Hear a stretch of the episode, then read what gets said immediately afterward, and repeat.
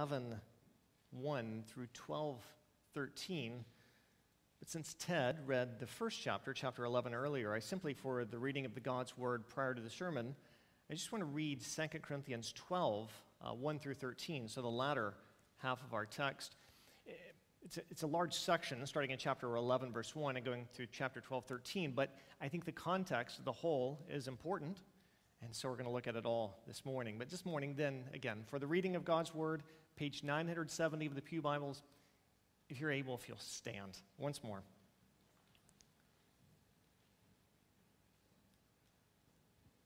Picking up where our reading earlier left off, Paul continues, chapter 12, verse 1.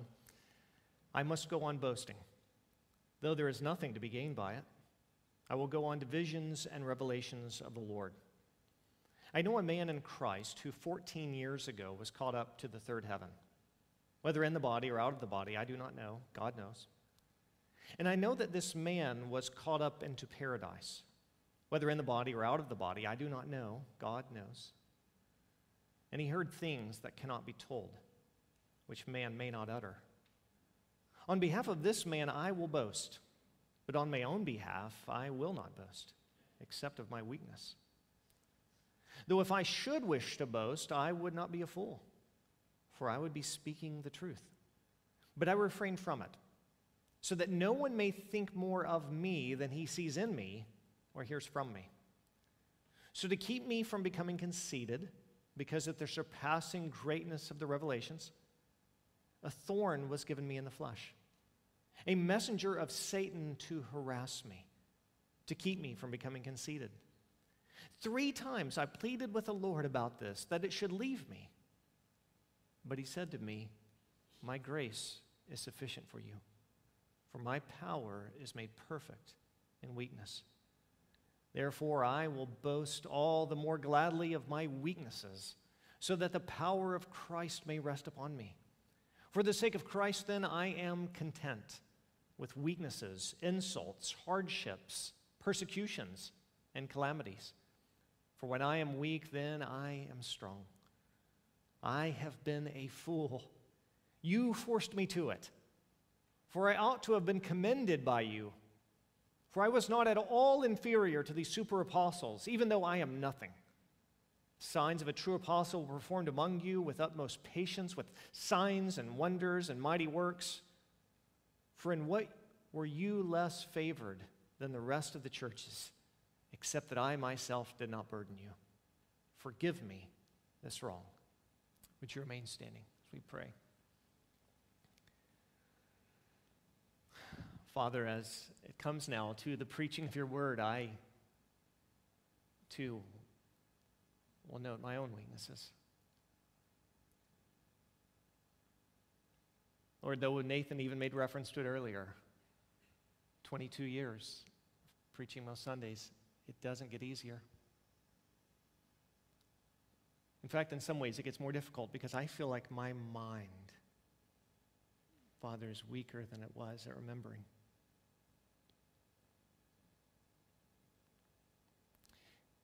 And this morning, Lord, I desire, I know your people, some of them I know quite well, the weaknesses and insults and hardships and calamities they've gone through and they feel like they're treading water, and I so desperately want the truth of this text to grip their hearts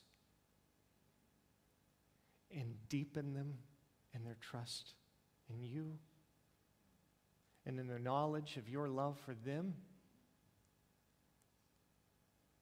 But I know that just left to myself, I'm incapable of that. So, Father, we this morning also confess our weakness of hearing. Lord, it's easy to be distracted, to be tired, I'm all of those things. So we ask this morning would you show your strength through our weakness? And allow us to walk out of this room saying, The Lord God met with us and ministered to us through his word powerfully. So that we might know his love for us more and love him more. And we pray this in Christ's name. Amen. You may be seated.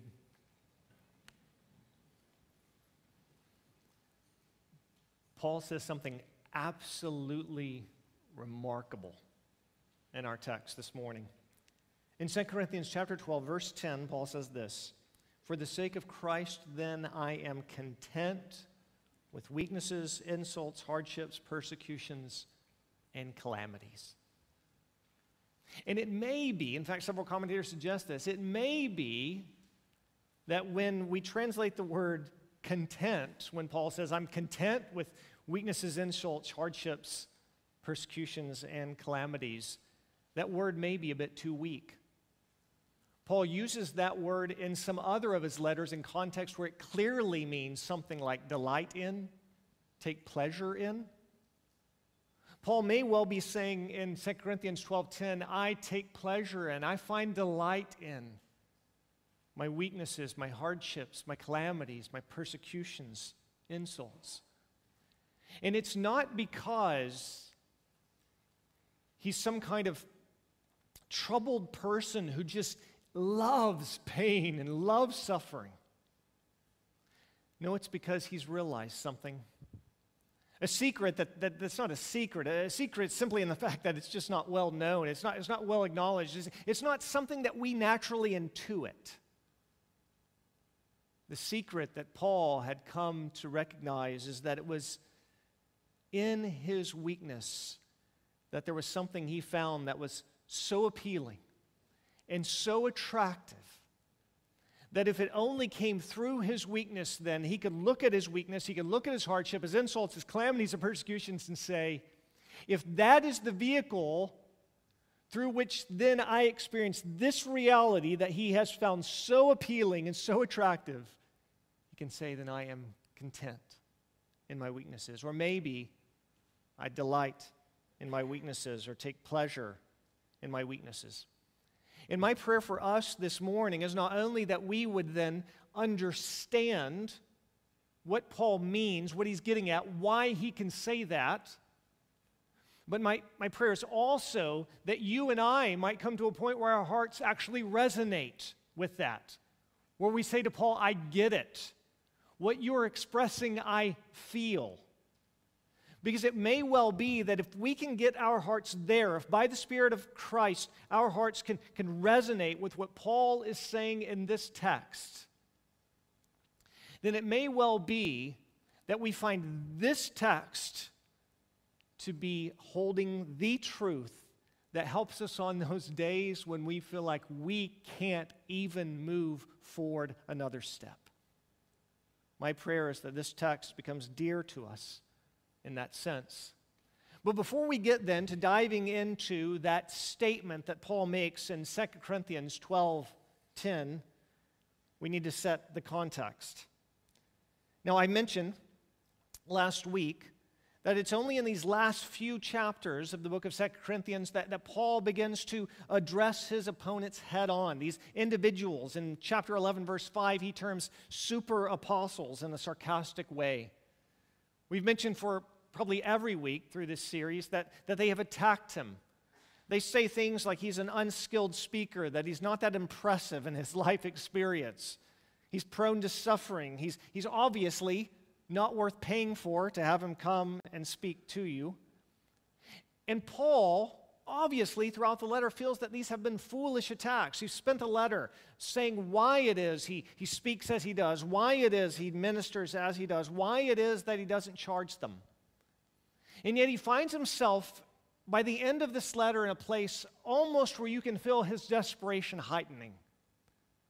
The Corinthians, it seems, being told by Paul's opponents to dismiss Paul and being told by Paul to dismiss these opponents, they've not yet let go of their opponents.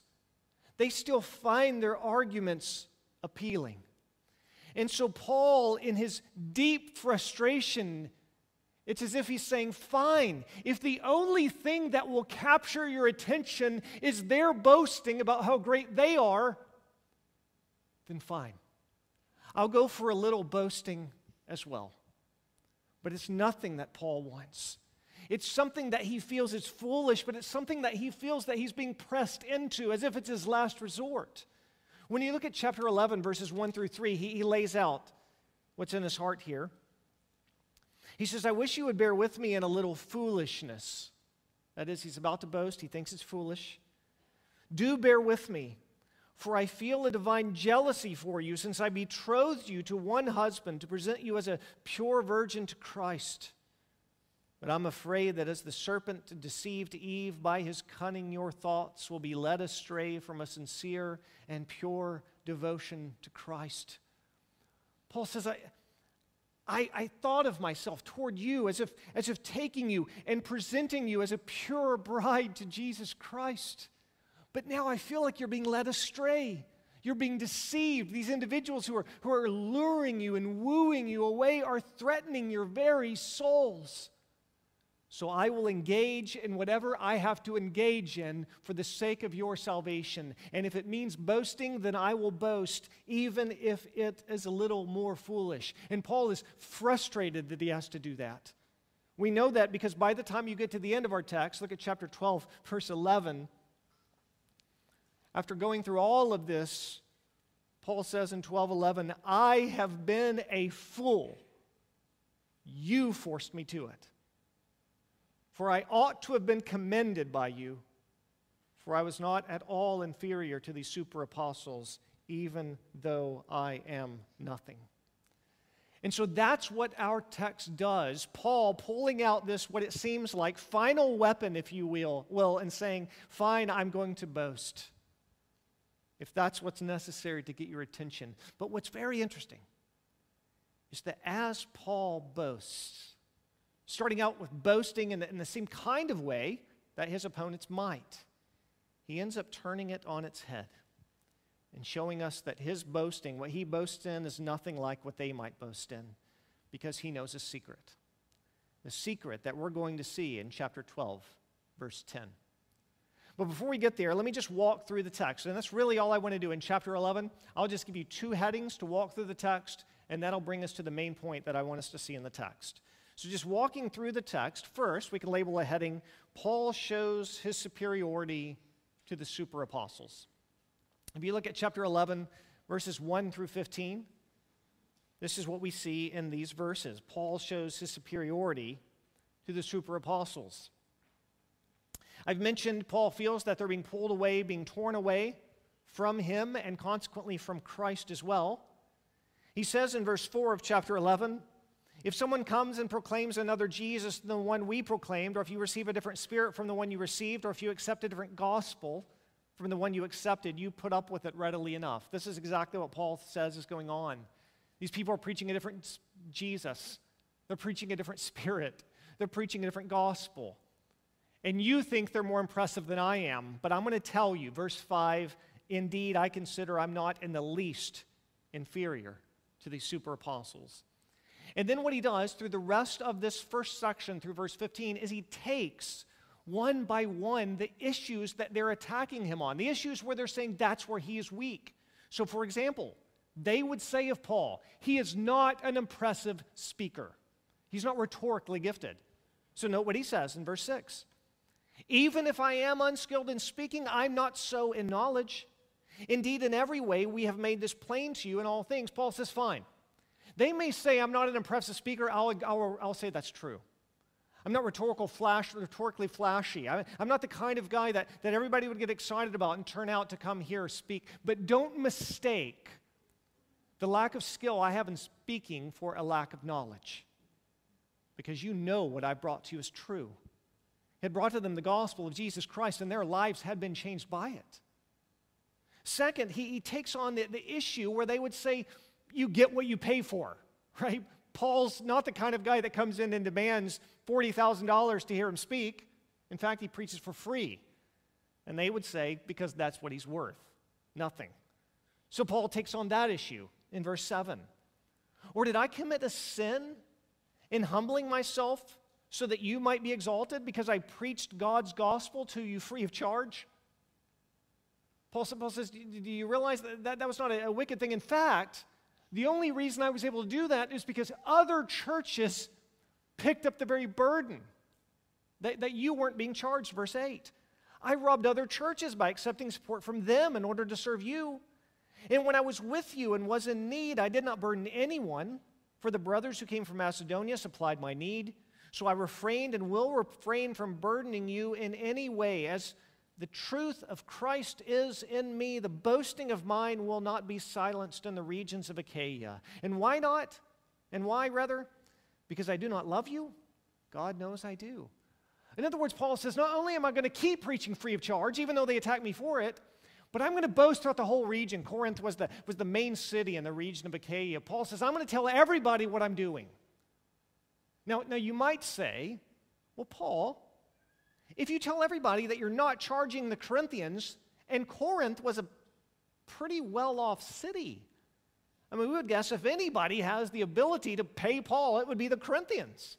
So, Paul, if you're going to make this known throughout all of Achaia, is it because you don't love the Corinthians and you want to humiliate them? Paul says, No. God knows I love them. Well, then why, Paul? Why is it that you're not only not charging them, but you're making it known? And Paul says, Because I have another aim. I'm exposing these super apostles. I'm exposing my opponents for the charlatans they are. Look what he says in verse 12. And what I do, I will continue to do in order to undermine the claim of those who would like to claim that in their boasted mission, they work on the same terms as we do. In other words, they say they're doing just like I am, that they're willing to sacrifice in the same way I am, but they're not, and I'm making it known. I'm preaching free of charge. Match that, buddy, right? That's what he's saying to them. But then he calls them out, verse 13. Such men are false apostles, deceitful workmen, disguising themselves as apostles of Christ, and no wonder. For even Satan disguises himself as an angel of light. So it's no surprise if his servants also disguise themselves as servants of righteousness. Their end will correspond to their deeds. Paul completely exposes them.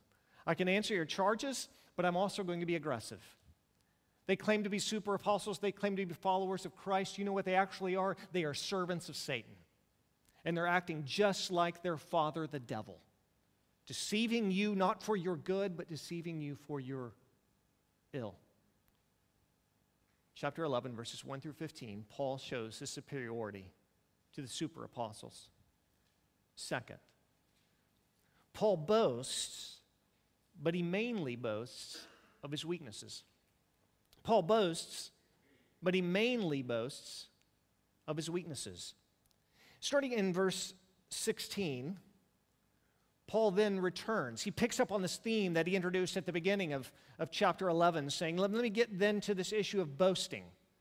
If that's the only thing that'll get your attention, if that's the only thing they're able to do to grab your focus, then, then I'll engage in as well, although he acknowledges in verse 16, let no one think me foolish. I, am boasting, yes, but I'm boasting because I, I, I know it's foolish, but it's simply for your sake. Verse 20, he comes right out and says, You bear it if someone makes slaves of you, devours you, takes advantage of you, puts on airs, or strikes you in the face, Paul says, These men are abusing you and they're boasting. Fine. Listen to my boast. And here's where his boasting begins. In verse 21, the second half of verse 21, he says, But whatever anyone else dares to boast of, I'm speaking of as a fool. He notes that again and again throughout. This Paul does not think that boasting has a natural place in the life of a Christian. We know that everything we have is a gift from God. He's doing this only because he feels like he has to. He says, I'm speaking of a fool, I also dare to boast of that. Verse 22 Are they Hebrews? So am I. Are they Israelites? So am I. Are they offspring of Abraham? So am I. Are they servants of Christ? I am a better one. And then it drives him crazy to speak that way, so he says, I'm talking like a madman. Now, it may well be that Paul's opponents attack him even on his pedigree. They may say, We are Hebrews of Hebrews. We are true Jews. And who's Paul? Apostle to the Gentiles? Someone born in Tarsus? So Paul says, Fine. They say they're Hebrews, I'm a Hebrew. They say they're in Christ, I'm Christ. That they say that they're servants of Christ, I'm a better servant of Christ. But then it's here. It's at this very place in Paul's writing that things start to turn on their head a little bit. Because when you think that Paul has just said, I'm a better servant of Christ, and now he's going to go on to illustrate it, you would think that he's going to boast and show that he's a better servant of Christ in the way that they understand what good service looks like. In a way that would prove to them, I can match everything you say. But when he goes on to illustrate how he's been a good servant of Christ, a better servant than them, he mentions every kind of thing that would make the Corinthians cringe. You see, the Corinthians felt this lure of being impressive in the world's sight. This is why we mentioned back in 1 Corinthians, this is why they always wanted to appeal to the world wise and noble and impressive and flashy. They wanted to be the kind of people who did not get out down into the things that are low and despised, the things that look humiliating, the things that are embarrassing. That's why they were ripe for the pickings for these false apostles. Because when Paul's opponents came along, they contrasted themselves with Paul, saying, We're better than him, we're more impressive than him. We walk above the fray. They might be the kind of guys that wander into town in, in three piece suits with flashy vehicles, enormous bank accounts, with the mobs gathered around them and praising them. And here comes Paul, tattered and, and beaten shipwrecked and stoned, and he comes walking into town by himself, limping. And they're saying, Which one of these do you want to be? Which lifestyle do you want to chase? They had felt that appeal. Paul was an embarrassment. And here's Paul about to say, Let me illustrate to you how I've been a better servant of Christ than these men. They want to boast, I'll boast. And then he starts boasting and he mentions everything that makes him low and despised. He starts in verse the end of verse 23 far greater labors, far more imprisonments, countless beatings, often near death. Five times he received 39 lashes. Three times he's beaten with rod. Once he's stoned. Three times he's shipwrecked. He was adrift at sea. He was always in danger. He was in many hardships. He had many sleepless nights. He went hungry. He was hungry and thirsty, often without food. He was in cold and exposure, and daily he felt the pressure of anxiety for the churches, wanting their good. When they were weak, he felt weak. When they were struggling, he was indignant. Now, at this point, again, the Corinthians, I think, would say, Paul, you're just missing it. You, you don't understand. You, you don't know how the game is played. When you start to boast, don't boast of those things that make you look weak. Don't you get it? Paul says in verse 30, Oh, I get it. And this is very intentional. Verse 30, If I must boast, I will boast of the things that show my weakness. And if they don't feel embarrassed enough about him, he gives them one more illustration. In verses 31 32, 33, he says, The God and Father of the Lord Jesus, who's blessed forever, knows I'm not lying. I'll tell you a story. Verse 32 At Damascus, the governor under King Aretas was guarding the city of Damascus in order to seize me, but I was let down in a basket through a window in the wall and escaped his hands. At this point, I imagine the Corinthians would have to have been flabbergasted.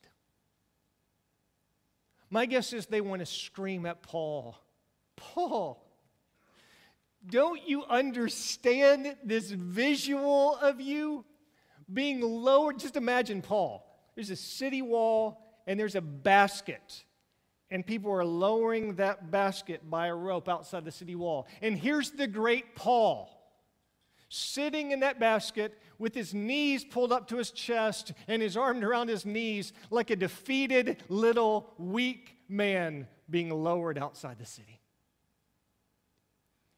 Can you imagine the Corinthians being like a teenager who knows their parents aren't cool? And their parents try to do something cool, and the teenager just goes, oh. I think that's here. I think that's here. Paul, don't you get it? Everything about what you're saying makes you look weak and humiliated. But Paul tells them, I'm intentionally boasting of my weakness. I'm intentionally boasting of things that make me look small and foolish and humiliated and embarrassing. Why? That brings us to the third point I want us to see. Paul reveals the secret blessing of our weakness. Paul reveals the secret blessing of our weakness. As I said, it's no secret at all. The text is very open with it. It's secret only in the sense, I say it in the sense that it's not something that we naturally intuit. It's something that's hard to come to terms with. When Paul starts chapter 12, he starts it with the line, I must go on boasting. It looks like he's about to get back to boasting in his strengths. And in fact, he brings out the trump card. Something that happened in his life 14 years earlier that apparently he had kept a secret for 14 years. Apparently, nobody knew about this event in Paul's life for 14 years, and he's about to share it. The event is that he got a glimpse of heaven. But the crazy thing about it is when you read through chapter 12, verses 1 through 13, you find out that Paul's bringing up this greatest trump card of boasting simply because he's establishing a context to talk about something else. Something else that's even more dear to him. Something else that's even more, in his mind, worth boasting about. A thorn in the flesh. Now let's start where Paul starts. Chapter 12, verse 1. He says, I must go on boasting. There's nothing to be gained by it. I'll go on to visions and revelations of the Lord. I know a man in Christ who 14 years ago was called up to the third heaven. Whether in the body or out of the body, I do not know. God knows. And I know that this man was called up into paradise. Whether in the body or out of the body, I do not know. God knows. And he heard things that cannot be told, which man may not utter. On behalf of this man, I will boast. But on behalf of my own weak, um, on, on, but on my own behalf, I will not boast, except of my weaknesses. Though if I should boast, I would not be a fool, for I would be speaking the truth. But I refrain from it, so that no one may think more of me than he sees in me or hears from me. Now, the first thing that's confusing about this text is it sounds like, it reads like, Paul is boasting about an experience that someone else had, right? Verse 2 I know a man uh, verse 3, and I know that this man. Verse 5, on, on behalf of this man I will boast, but on my own behalf I'll not boast. I only boast of my weakness. It sounds like Paul is actually telling about the experience that someone else had, but he's not. He's talking about an experience that he had. And the reason we know that is because when you get to verse 7 and Paul talks about the surpassing greatness of this revelation of heaven, Paul says in verse 7 so to keep me, Paul, so to keep me from becoming conceited because of the surpassing greatness of the revelations, a thorn was given me in the flesh, a messenger of Satan sent to harass me to keep me from becoming conceited. Paul says, in order that I might not become conceited because of this glorious revelation of heaven that I was given, a thorn was given me to flesh. In other words, Paul makes very clear by the time you get to verse 7, he's talking about something he experienced. Why? Why talk about it in the third person? Perhaps we can't know for sure. I think the most likely reason is because it allows Paul, who feels utterly embarrassed and like a madman, utterly foolish, completely out of place to talk about things that show how impressive he is, wants to distance himself from his own story. It's as if even when he goes to boast, he can't do it. And so, by telling the story in third person, as if it's the experience of somebody else, it distances himself in a, a little bit. This is the opposite of the temptation we might have in high school. When somebody else does something really cool, and you tell the story to other friends, and all of a sudden you're the one doing it, right? Paul goes the other way. It happened to him, but he wants to distance himself. And what happened to him was he got a vision. Now, now whether he was in the body, whether he was bodily transported or just given a vision, Uh, or transported out of his body, just, just in, in the spirit, transported there, whether he was in the body with given a vision or transported out of his body and the spirit actually went to heaven, we don't know. But Paul says he went to heaven. He got a vision of heaven. When, when the text says the third heaven, that's the way to refer to heaven, the, the real heaven, what we think of as the abode of God. We can look at the sky and call the sky and space the heavens, but the third heaven is a way to refer to the highest heaven. Paul actually had a vision of heaven. He got to see heaven. Now, can you imagine when Paul says this? This is the trump card. He wins. I mean, if they're going to boast about things they've done, maybe they're going to boast of their travels, right? They're all together. Remember, we used to go around and we would speak and charge elaborate fees. And we went to England, we went to Spain, right? We went to, went to Rome that one time, and, and the Colosseum was full of people, people hearing us. And you could imagine Paul sitting over there going, Yeah, yeah, yeah, Spain's beautiful. Much like heaven is beautiful. Did I tell you I went to heaven? You know? It's, it's like Spain, only infinitely better, right? Paul has the trump card here. He can play it. He wins. And yet, this is the crazy thing. The only reason he's mentioning this that could be his trump card is because he wants to talk about something else. He says in verse 7 so, to keep me from becoming conceited because of the surpassing greatness of the revelations, he had seen heaven. A thorn was given me in the flesh, a messenger of Satan sent to harass me, to keep me from becoming conceited. A thorn in the flesh. It's a metaphor. It wasn't literally. Paul had a, a thorn in his flesh, we don't think. It's a, it's a metaphor. We don't know what it is. It's perhaps not worth speculating about. But it is worth us thinking through why he chooses this metaphor. Years ago, I think it was uh, about 13 years ago, uh, when I was up in Louisville, the church had given us, uh, I moved my, at the time, my, my wife, and, and we had three kids at the time. We moved to Louisville for two years, and, and I was working there on my studies. And uh, Aaron gives me a hard time about this. He was there at the same time.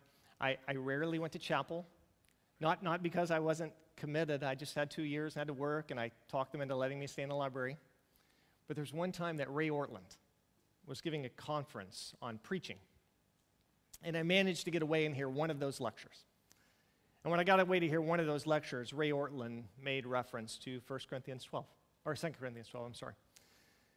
And he mentioned this thorn in the flesh. And I just thought the way he put it was, was so well done. He said, just, just imagine. Paul has gotten this vision of heaven and then all of a sudden, he comes back to himself. Whether he was transported out of his body to heaven or just given a vision while in the body, we don't know. God knows. But he had gotten this vision of heaven.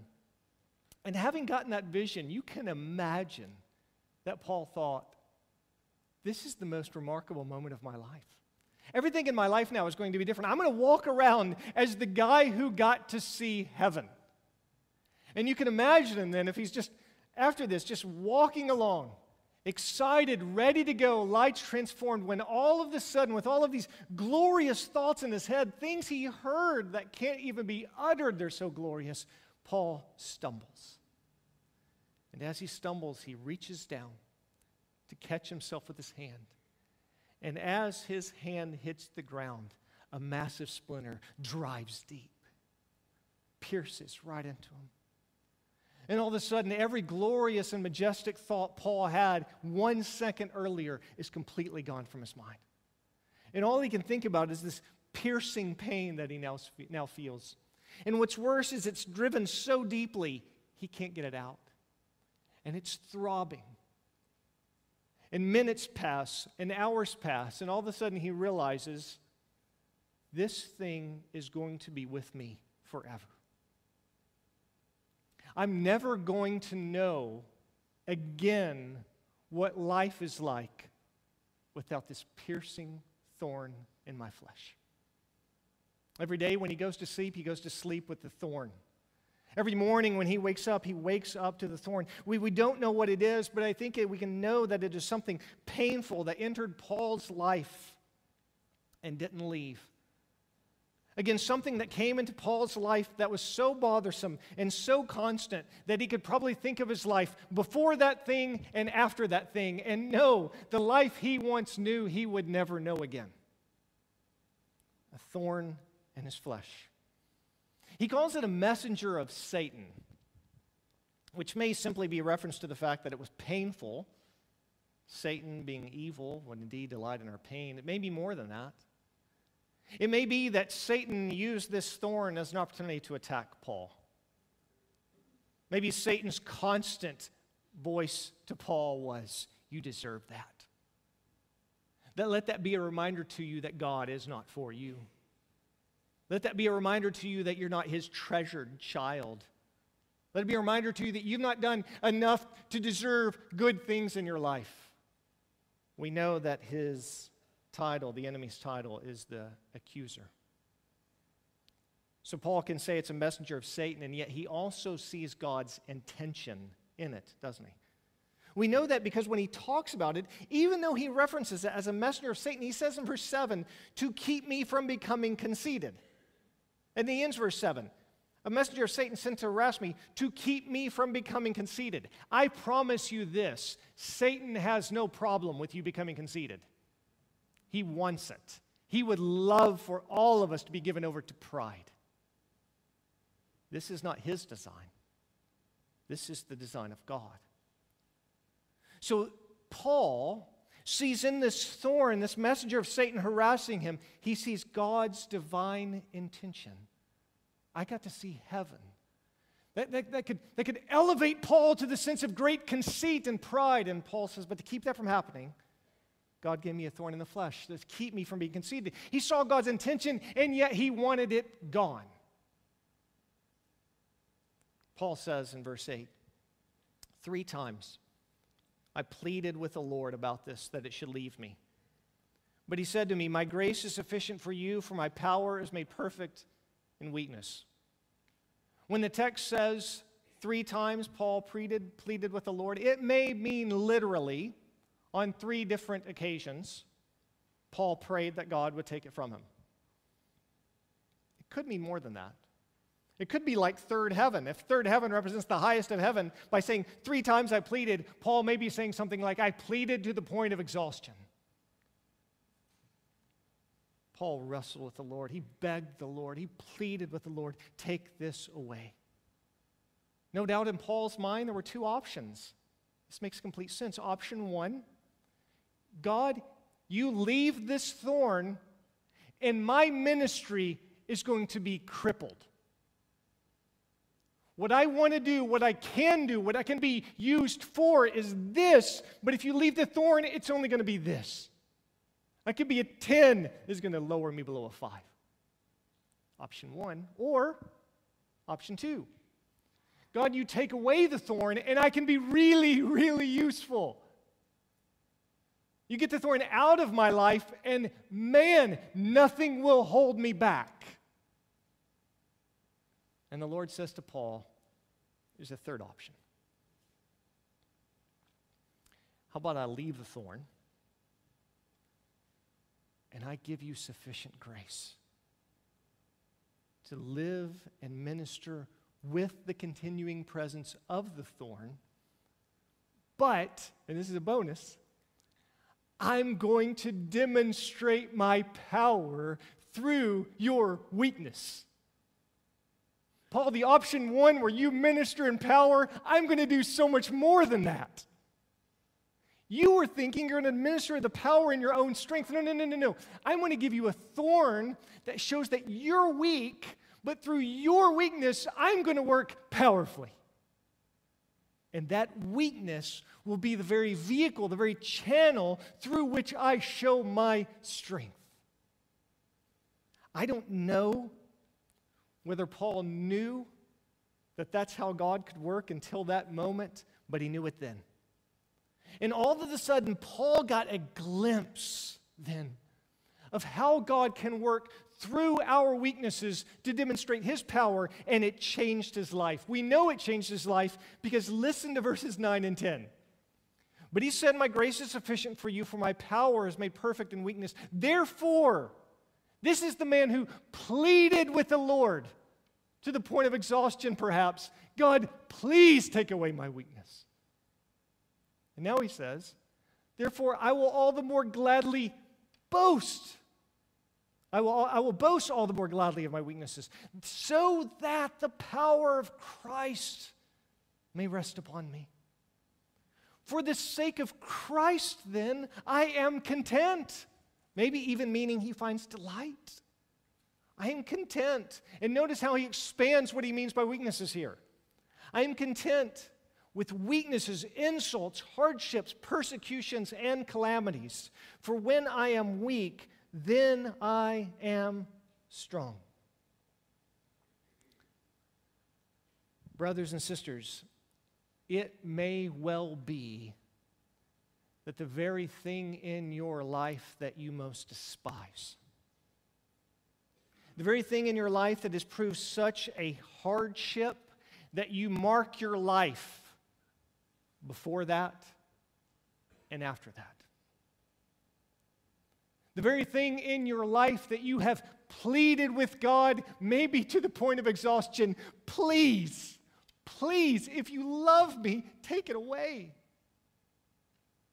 Change my life. It may be in that very thing that you most despise that God is saying, That's my vehicle to show my power. Because God doesn't, contrary to the way we think, God doesn't say, I need your strength. He says, I need you to feel weak. For it is in your weakness that my power is demonstrated. And it may be that there is no other way for God to show his power in your life to a degree that you've never experienced, except that you have this thorn, except that you know this weakness. But if that's the case, brothers and sisters, I promise you, his grace will be sufficient. He gives you and me himself. And this, though it, I think, can be surprising to us, shouldn't be surprising to us. Because think of our Savior, Jesus Christ. He can pray, Father, glorify your Son with the glory that I had with you before the world.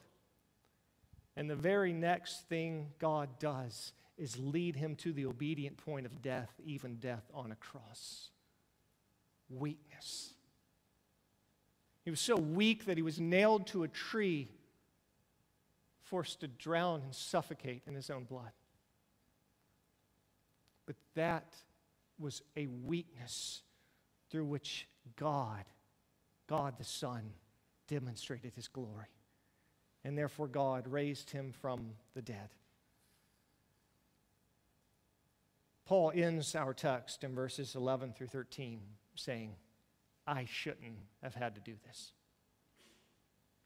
He should have been able to kept his heavenly vision as a secret. He had kept it secret for 14 years. That happened before Paul wrote any letter we have in the New Testament. And Paul kept it secret. At the end of our text, Paul says, I shouldn't have had to do this.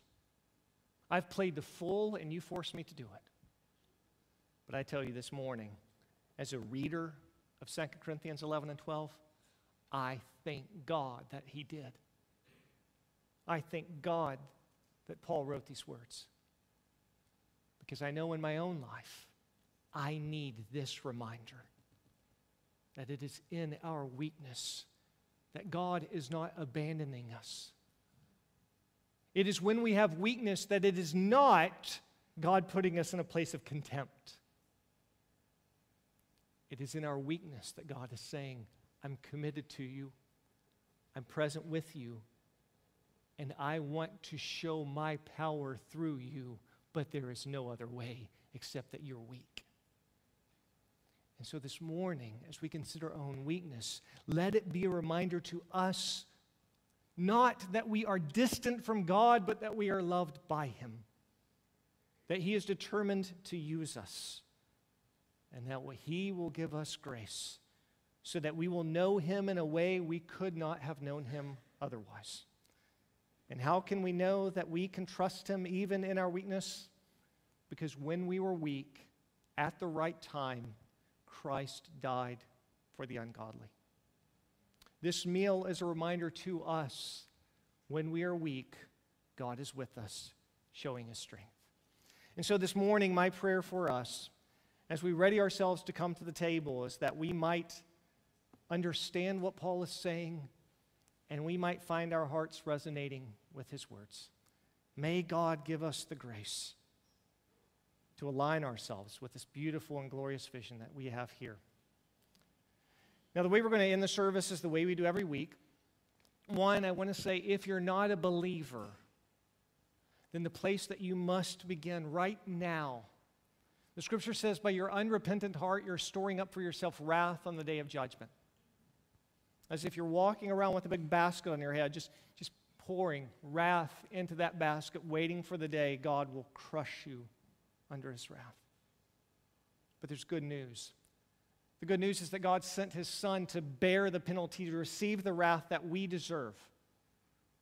He raised him from the dead on the third day so that if anyone repents of their sins and places their faith in Jesus Christ, they can have forgiveness of sins and eternal life. If you're not a believer this morning, I want to plead with you to place your faith in Christ. If you'd like to talk to your neighbor or me after the service, we would love to talk to you. If you are a believer, you've professed faith in baptism, you're in good standing, with the gospel preaching church, then I want to invite you to come to the table. The way we're going to come to the table this morning is this way we're going to take a moment of silence. That's a, a time when you can perhaps spend the time praying. It has just a real practical benefit for us. It allows the mu- musicians to come get in place. In that moment of silence, we're going to sit and prepare ourselves to come to the table. And then we're going to come row by row. Just the first row come exit to the outside, come around and get a serving. The serving out of the tray will be two cups stacked together. The top one has bread, uh, top one has juice, the bottom one has bread. You can take two cups, one stack of two cups, enter back to your row to the inside, and then we'll eat and we'll drink together. If you're to my left over here, you can start with the first row as well, but you'll just go back over here to my left, and Nathan will be there serving uh, communion there as well. If you're uh, in the back, if you're in the balcony, you can come to my left. If you're in the back, just try to gauge which line is longer and go to the other one. And then we'll come together. And as we do it, we'll be singing, Jesus, I my cross have taken. A reminder that the Lord Jesus Christ did not pull a bait and switch on us, did he? When he called us to follow him, he said, Take up your cross, an instrument of death, and follow me. And so let's take a moment of silence as we prepare ourselves to come to the table.